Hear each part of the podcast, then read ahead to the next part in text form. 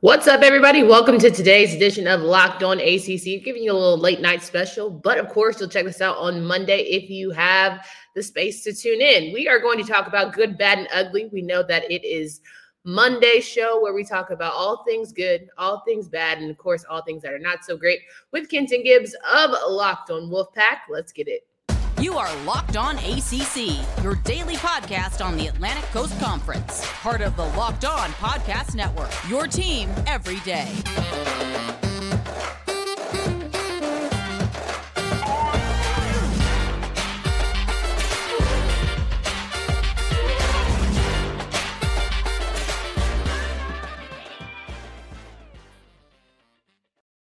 What's going on, everybody? Welcome to today's edition of Locked on ACC. I'm your host, Candace Cooper. Thanks so much for joining me on this Sunday and now Monday show. It's live right now, but of course, we know how Mondays kick off with Kenton Gibbs of Locked on Wolfpack, where we talk about good, bad, and ugly that we saw week in and week out from ACC football. And this week in week three is no different. Kenton, how are you feeling? Feeling good, bad, or indifferent today?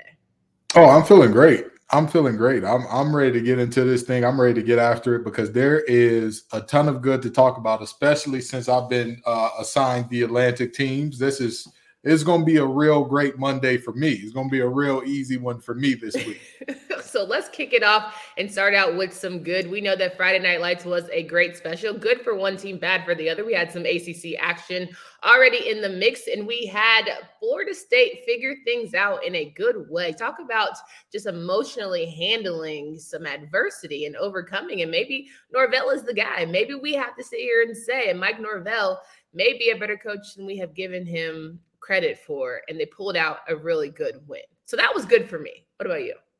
I'm not ready to go there on Norvell yet, but that is part of my good. Part of my good is, or actually that is my good. Every single ACC Atlantic team, except for the team that played another Atlantic team in Louisville, won this week. All winners. Everybody won except Louisville. And of course, it's two ACC Atlantic teams, so there was no way for there to be not a loser out of that. But anywho, everybody else, it was a great weekend. And did they play the toughest of teams? No, they didn't. But you know what? And what we've seen in recent history, sometimes winning the easy games ain't so easy, now is it? Especially for the ACC.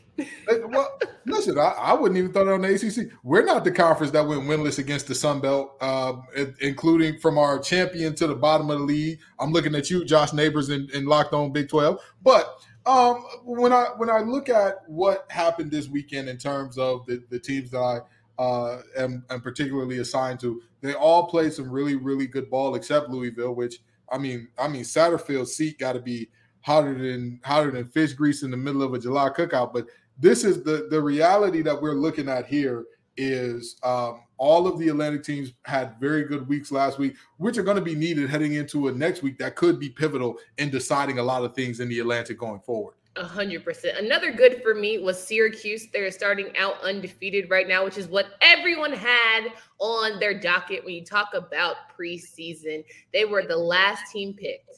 And yet here we are talking about not only Dino Babers keeping his job, but propelling forward in what could be a really good Syracuse team throughout the rest of the season. We all knew that Dino was the coach that was going to figure it out, and Satterfield was the one that was probably going to get fired. We all knew that, right? We all called it. We all saw it. Based on all the recruiting conversations, we all see all the Lambos and what have you and all the high flying. We get the top picks. We just knew Satterfield was going to turn this thing around with his current team. Dino was just out the door. He doesn't recruit well. It's hard to recruit at Syracuse. There's so many reasons why Dino was not going to be successful. And yet, here we are. Them reasons looking mighty funny in the light, ain't they? They looking mighty funny in the light. I'm ready for all apologies. Anytime anyone wants to give them to me, I'm right here for them. And far be it for us to call Syracuse world beaters because, again, y'all know me. I have long held this belief. I said it after week one, and I still stand by it now. Until you get to about week 4 or 5, you really don't know who teams are for real. You're seeing a version of teams. But Syracuse has been an exciting surprise. And anybody who says that they haven't been is a lie and a half. It's good for the conference when everybody's better. And to see Syracuse out here playing good ball and, in some cases, being the beneficiary of other teams playing bad ball, when we look at Syracuse in the past, it was not always other teams beating them. It was at times them beating themselves. It was at times Dino mismanaging a game. And so to see Purdue having to kick the ball off from the 10-yard line because of multiple 15-yard penalties, to see what you saw in terms of the Syracuse Orange finishing out a game, despite the fact that, again, Purdue handed it to them, it doesn't matter. It doesn't matter. At the end of the day, it's not about the numbers. It's about the alphabets, and the only alphabets that matter, W and L. And at the end of the day, Dino got him a W. Let's eat a W, like a former Atlanta great Jameis Winston would say. Let's eat a W. No doubt, because we all called it that. Not only would Clemson be the number one team, of course, in the ACC or in the Atlantic Division, but Florida State and Syracuse would be second and third, just like we planned it, Kenton. Like, that's what we've been talking about this entire offseason. We knew Norvell was going to be able to keep his job starting out 3-0 with a big LSU win now that they are certainly beating some of their SEC opponents. And then Syracuse, again, being 3-0. So to me, I'm not feeling like the Atlantic was going to be that crazy, but now even more so. We haven't even really gotten to the meat of NC State having a good win and beating Texas Tech. When last year we were talking about NC State, chipping one off against Mississippi State, and I'm sitting here saying, that's still my pick to win the Atlantic. And yet I'm over here giving high praises to, they're like almost an afterthought, but they're still winning, Well, that's because NC State is winning games in ways that we couldn't have imagined. Yeah. If you would have came into this season and told everybody, hey, the best offensive player on NC State this year is going to be Demi Sumo or Thayer Thomas, everybody would have looked at you and said, put the pipe down, lady. They got the preseason ACC player of the year over there, and his name definitely ain't Demi nor Thayer. So what are you talking about? And yet Devin Leary has kind of pulled a Danny Phantom. He's going ghost on all of us. Listen, we're not on the bad yet. We're not on the bad yet. So just. But I'm not talking about the bad. I'm getting back to the good. If you would let me finish, I was getting back to the good in that this Wolfpack defense is looking absolutely crazy. I mean, there was a time last year where you knew if you got to third and long against the Wolfpack, you were going to be okay because those outside corners were going to give it up. Okay. They were just, never mind. I'm not even going to go where I wanted to go with that. But they were known for like, they're gonna blow it when it matters most. Okay, that's what they were gonna do. I was finna go full Coach 30 on you, but I didn't want nobody to kick me off the show. I want to get booted from Locked On for saying what I should have said there. Okay. But the reality is, Aiden White, 2 interceptions, 1 pick six, a sack. This is what we're seeing. Pitts is looking good. He's playing through receivers' hands. But I think that's even more so saying you always talk about it's not about your X's and O's, it's about your Jimmies and your Joes, and your Jimmies and your Joes are stepping up big, and that's something to be commended on. That's very good, because that's what you need to be a championship level team, is you had to have the guys that nobody sees coming, and they step up in big ways, and you certainly had that for NC State. Absolutely. We knew Tyler Baker Williams was going to be a really good corner. We knew that he was going to be a good slot corner. He was going to do some things as far as filling in the run and blitzing off the edge and all that good stuff. And he's definitely the guy in coverage. But I couldn't have told you that these corners were going to be playing how they're playing early in the season. I couldn't have guessed it. And now to see this going, how it's going, I'm going to tell you this.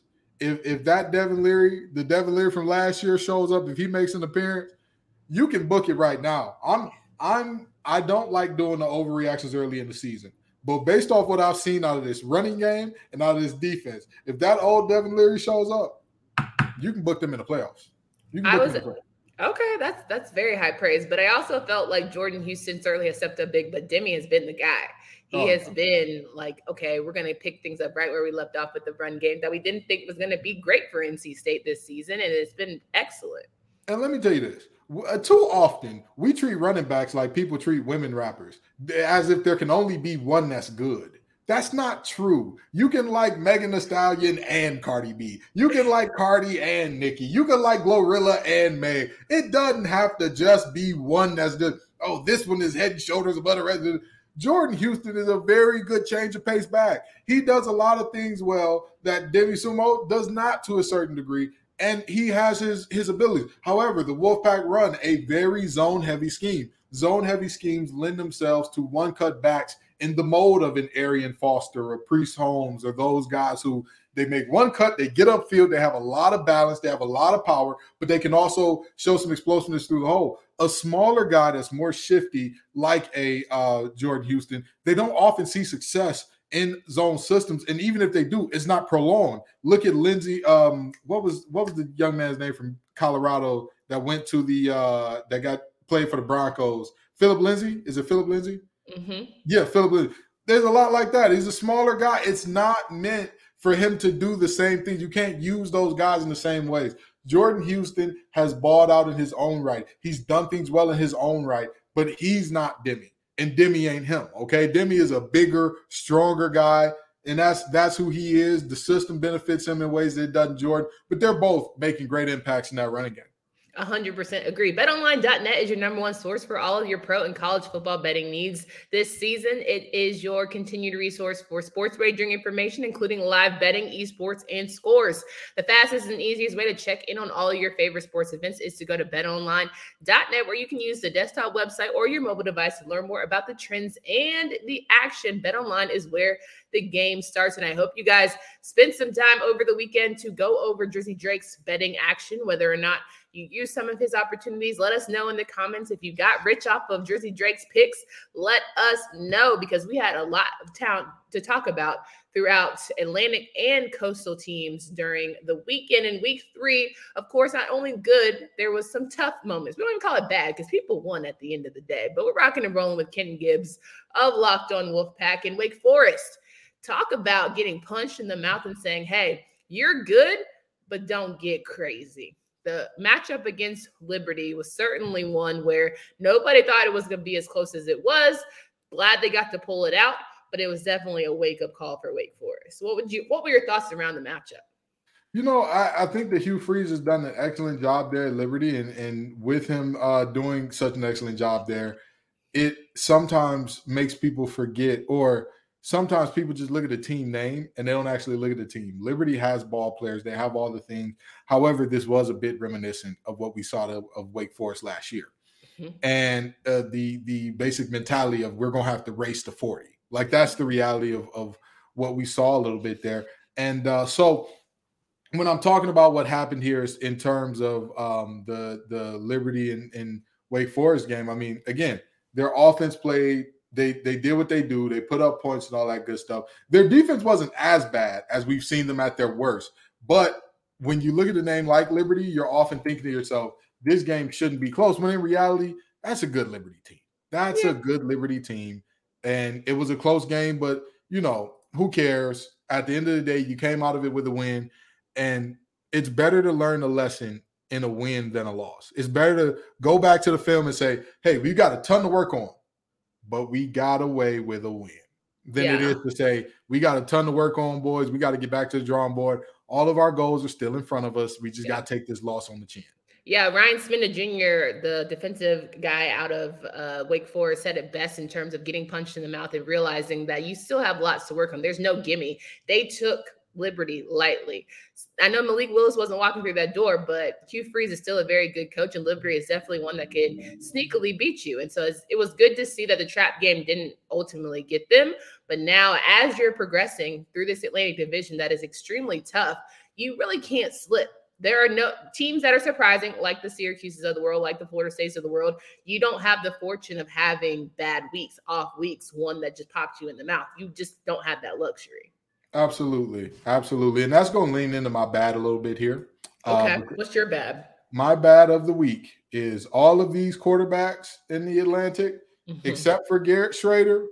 Let me say that now, because I know Q's fans be on our heads now. All of the ones who played some out-of-conference ball this week, except for Garrett Schrader, where did you go? Now, wait, are you saying Garrett Schrader did good? Because I'm confused. We didn't watch the same game. Listen, I think he did enough to win the game. Okay. I think he did enough to where Syracuse didn't have to win in spite of him. Now let's talk about some of these other quarterbacks because their teams had to win in spite of them. Devin Leary, where did you go? Where have you been? We've been looking for you, young man. DJ, Big Cinco, you finna be Big Bencho. You keep playing like you're playing. You're going to be Big Portillo. You keep playing like you play. And I'm not talking about portobello mushrooms. I mean transfer Portillo, sir. You're going to have to get out of there. Sam Hartman, you're getting called to the floor too. You're back healthy now, so we're going to call you to the carpet when you ain't playing like you're supposed to be playing. Sam Hartman, where did you go? Because you're part of the reason that game was close. So the quarterbacks in the Atlantic, y'all, your teams got away with some wins. But La Tech ain't that good. I'm going to just tell you like that, okay? Liberty, they good. They not that good. Texas Tech, y'all should have put them boys to bed early. Yeah. Early. If Mr. Leary was hitting some of those passes, if he was clicking, that game would have been over early. I saw one player in particular, Anthony Smith, who I rant and rave about how good he is all the time. He did literally the perfect streak. The perfect streak. He beat the corner off the line of scrimmage. And then as the corner starts to funnel him to the sideline a little bit, he stacks the corner to give Devin Leary a giant window with which to hit him. Just lead him with the ball. That's 6 points. Devin underthrows it. They end up settling for a field goal. So all of the quarterbacks out of the Atlantic here, y'all supposed to be big time. The ones who have not shown us that, like, hey, we can't count on you already because Phil Dracovic, you kind of in the we can't count on you already phase. But all the rest, where did y'all go this weekend? Okay, I hear you, but I also, like, again, I think that Garrett Schrader had maybe three good throws on the day. Three good throws. His legs kept them very much in the game. But my dog had three good throws, and the one came at the very end with 7 seconds left to ultimately give them the win. But come on now. I just can't give you that Garrett Schrader. He gave me vintage Garrett Schrader, and that's not a compliment. But listen, at the end of the day, don't cape for him, please. I'm not about to listen. You know me. I don't do fluff pieces or hit pieces. Okay, I'm not about to tell you that Garrett Schrader had one of the best games I've ever seen out of a quarterback. Period. But what I will say is, again, if you compare his play to the other quarterbacks this week, if you compare his play to what DJ did for almost three quarters. The first three quarters against La Tech, if you compare it to what Devin Leary did all night, if you compare it to what Sam Hartman did, he did just fine. Okay, he was sublime, divine, and right on time because the rest of these boys, I'm sitting here like, now y'all told us that this was a quarterback's league, and we've got nothing. Even if we want to go over to the Coastal, they quarterbacks were looking down bad too. I mean, ooh wee. The quarterback situation has just not been on point in week three. We can say for a conference that is built on our quarterbacks, and that's our staple, that's our tagline. It was a rough showing. And I'll give Tyler a break because his best receiver was out. But everybody else, where did y'all go? Jeff Sims, y'all couldn't put up 1 point? Where did you go, young man? Young man, come talk to me. It's not the Coastal today. We're talking about that tomorrow with JJ. But that's my point. I hear you. I hear you. The quarterback play in this division was rough almost everywhere. Oh, almost for sure. Everywhere that was playing the FBS team had a hard time. They had a hard go of it. So, you know, there's a lot of y'all that I got to call Benson and Stabler and put out an APB for you because Brennan Armstrong, where did you go? You only putting up 16 points these days on little old ODU? Where did you go? What's going on? Listen, you thought we were feeling you? You might be some munchies, okay? You might be some munchies while you're playing. But that's our bad. We haven't even got to the ugly yet. And so as we transition to talk about good, bad, and ugly here with Locked On Wolfpack host Kenton Gibbs, every Monday we talk about good, bad, and ugly things that are happening week in and week out for ACC football. We hope you guys stick around and talk about the Atlantic Division. That's usually what we focus on Monday. And then Tuesday we got JJ Jackson who helps us talk about the Coastal. So all my Miami fans are like, oh my God, you're not talking about Texas A&M and blah, blah, blah. We got you. Come back tomorrow. I promise you it'll be dedicated. Because that could get ugly too. Now, when we talk about some ugly, I just want to sit here and say, at one point, Maine was beating Boston College. I don't know why. I don't know how. But my Lord knows, it's getting bleak for the boys up in Chestnut Hill. And that's really unfortunate because I truly believed it was going to be a situation where Boston College was going to give people a run for their money. Mm-hmm. I'm going to tell you this. I'm gonna tell you this.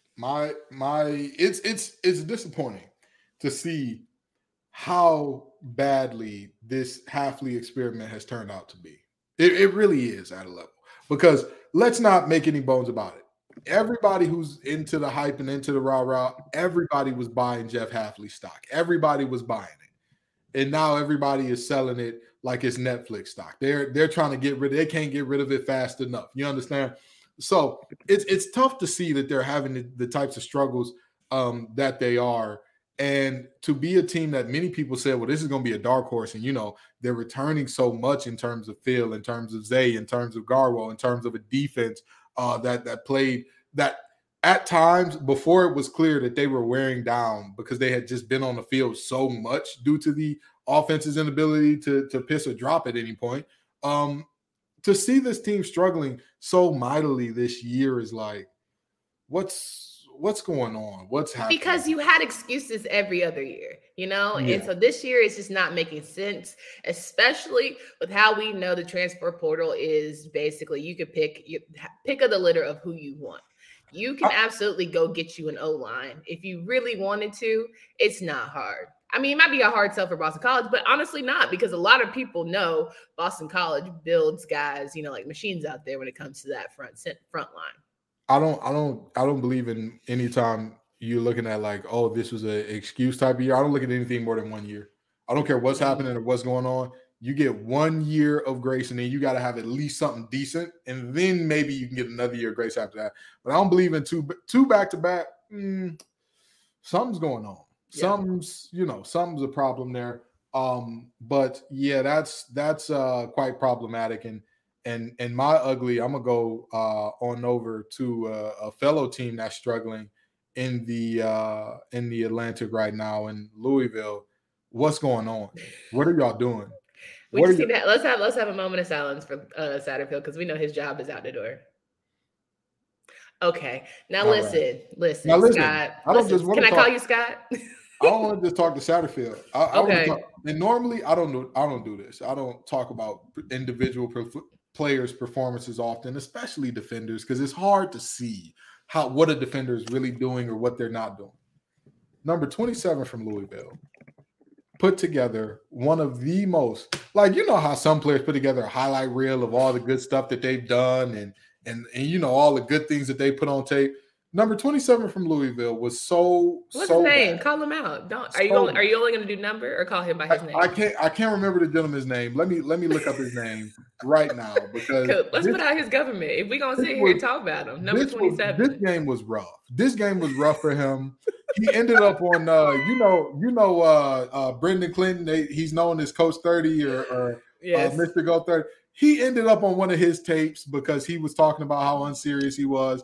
Mr. Kendrick Duncan, I believe. Oh, God. Or Kendrick Duncan. Mr. Duncan was just god-awful. Yeah. He was just god-awful. And here's the thing. Again, I don't like calling individual defenders out, because normally when things go wrong on a defense, it's more than just one player. Yeah. There were multiple plays where I looked at Mr. Duncan and said, who coached that? When did they coach that?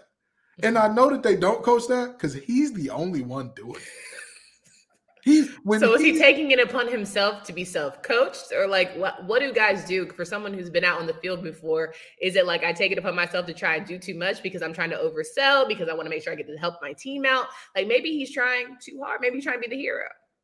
And you know what? That is most often what it is. When you are focused on other people's thing, you can't do your thing. But the reality is, that's all good defense is. Everybody doing their job. When you say, hey, how do you stop the run, right? How do you stop the run? Florida State's starting quarterback gets hurt, so they're not going to be able to throw the ball around at the same level. How do you stop the run? By everybody, there should be, wherever you see a no hat, you need to see a Louisville hat. No hat, Louisville hat. That's how you stop the run. That means every gap is filled. Every gap that you've got one of theirs. Stand in the gap, Jesus. Yes, and they could not do that. And it was like every time, everybody else on the defense was doing their job, making the ball bounce out to him, and then he was like, oh, wait, am I supposed to make a tackle right now? What's going on? The fundamentals. You know, when it comes down to the core, this is a kids game. We know that. But if you understand your assignment but don't execute your assignment, that's what we get caught up. At the end of the day, you know, a lot of people are very big into the thought of, did that person understand the assignment? Kendrick did not understand the assignment at any level. At any level, he had no interest. So you think it was an X and O breakdown versus the actual skill level breakdown? I think that it was very much so a personal breakdown, because there were so many times where everybody else did what they were supposed to do. And don't get me wrong, he wasn't the only one that had a rough game, because those corners. Oh, that big 6'7" receiver was taking those kids to school. He was packing their lunch up and saying, "Love you, son. You have a great day. I'm your father from here on out." Okay. He was Mr. Derek, your mama friend that's not really your husband or boyfriend, but he just come out of the house, give y'all all presents all the time. He was Mr. Derek to them corners. But the reality is that young man, you have to make the plays when they're sent to you. You have to. And this isn't to say that anybody's a perfect player and didn't make mistakes. I made a ton of mistakes in my career, right? I had some games that were just god-awful. Nobody has a perfect game. Aaron Donald doesn't have perfect games. Exactly. I had times where I just turn on the film and I'm like, wow, what was I doing? But out of this, I hope that he looks at this and he learns and he says to himself, okay, I don't need to do all of this peppering of the gap and dropping 20 yards deep when I'm really supposed to be at maybe linebacker depth, no deeper. I don't need to be looking inside when my job is contained. I don't need to be. At the end of the day, I hope he learns from this, because I have never seen one player be so single-handedly negatively impactful on the defense. And that was tough for me to watch, because he's as a just your defense back, yourself. That's hard for me to hear from you. As a defensive back, you are in a position where normally you're getting dunked on by a receiver, and that is what everybody sees. But seeing you in the run game doing incorrect fits or missing tackles repetitively, that's tough. That's a tough break. Well, you know, Louisville's obviously struggling a lot, and a lot of questions are surrounding whether or not Satterfield is called to lead this team, because at the end of the day, you know, you have the dogs and you have the horses in the stable. Can you get the execution down? And that comes to like a lot of coaching issues. There's some other coaches that'll be called to the carpet when you listen to tomorrow's show about the Coastal. But all in all, the good of it, everybody in the Atlantic won. The bad of it, our quarterbacks in this quarterback conference, they need to be, you know, touch and agree. We need to throw our hands up, some oil to get back right for the rest of the season. We have not seen anyone in midseason form from a Atlantic division. Would you say? I agree. Okay. Always. But you know what, though? Jordan Travis was on his way. But that's the beauty of this. Mm-hmm. Nobody's in midseason form yet, and we're not in midseason. So it's okay. It's all right. And at the end of the day, I'm going to tell you this. If these quarterbacks continue to play at this level, at the end of the day, it's going to turn into who can be the least bad. And you never want to see that. But sometimes being the least bad is what's going to get you a win. When I won my first state championship, we did so with a freshman quarterback, and his only objective was don't turn the ball over. Just don't turn the ball over. If we can get to a punt, our defense will figure it out. We'll find ways to either generate turnovers or generate short fields that is going to be able to get us in the end zone, which some games we didn't. We won 3-0 and 6-3 two games. So the reality is sometimes you got to win in spite of your quarterback, but that is just surprising with how experienced and how highly touted these quarterbacks are. Especially in this specific division. Exactly. DJ, who was the five-star of all five-stars. I don't know about all that. Mm-hmm. Devin Leary, the ACC preseason player of the year. On the Heisman campaign. It's not giving Heisman. Sam Hartman, the guy everybody said, how did Devin win over him? Sam's so much better. You're getting picked off by Liberty, big dog. I'm sorry. Kenton. You're looking funny in the light. That's all I'm saying. And then you got Malik Cunningham, who is doing his best to carry a team. Free Malik until it's backwards. Free league, man. Free my dog. Free my dog league. This is getting ugly. He's doing everything. I want better for my boy. I want better for him at the end of the day. And of course, we talked about the ugly being Louisville and how we just, you know, we want to see it turn around. We want to see it figured out. Free Malik. We know that it's there. Will it fire? They've got a couple more weeks. They've got plenty more weeks, honestly, to figure things out. So that's Scotty Boy might not have, but Scotty might not have. But that team got a lot more weeks left. They got a lot more weeks. Scotty got about till week 7. Then you want to wrap that one up. But needless to say, we are happy to have you guys talk with us. Glad we went live. Got to have some conversations about Pitt. Even though, again, we're talking about Pitt tomorrow. I promise you, you're going to hear all about the good things that Pitt did. So make sure you join us for that show with JJ Jackson of Locked on Blue Devils. But if you want to listen to more of Kenton, probably more insight and hopefully not nitpicky of every single person on teams, where can you find and talk about that Wolfpack, Kenton? Absolutely. Wherever you're hearing or watching this podcast, you can find me at Locked on Wolfpack. The Twitter handle is LO_Wolfpack. So, wherever you're listening to this, you can find Locked on Wolfpack, and we'll be getting pretty nitpicky on there about our boys in the red and white of NC State. For Candace Cooper and Kenton Gibbs, we hope you guys have a great start to your week. Until next time.